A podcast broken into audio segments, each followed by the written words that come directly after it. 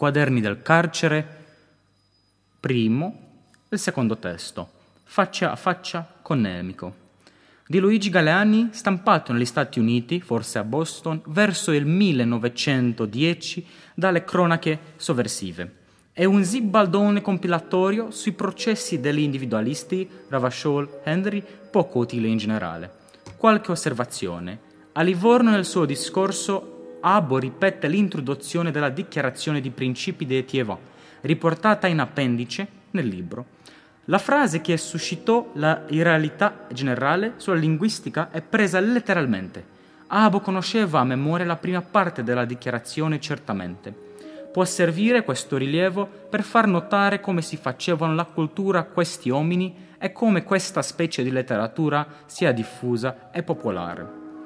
In tutte le dichiarazioni degli imputati risulta che uno dei motivi fondamentali delle loro azioni è il diritto di benessere che ritengono un diritto naturale. I francesi si intende che occupano la maggior parte del libro.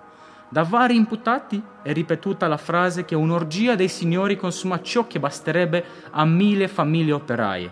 Non c'è neanche un accenno ai rapporti di produzione. La dichiarazione di Etievant, riportata integralmente in appendice, è tipica, perché cerca di costruire un sistema giustificativo degli individualisti d'azione Naturalmente le stesse giustificazioni sono valide per tutti, per i giudici, per i giurati, per il carnefice.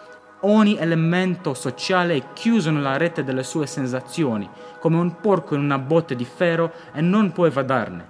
L'individualista lancia la marmita, il giudice condanna, il carnefice taglia la testa, non c'è uscita. È un volontarismo che per giustificarsi molarmente nega se stesso in modo tragicomico.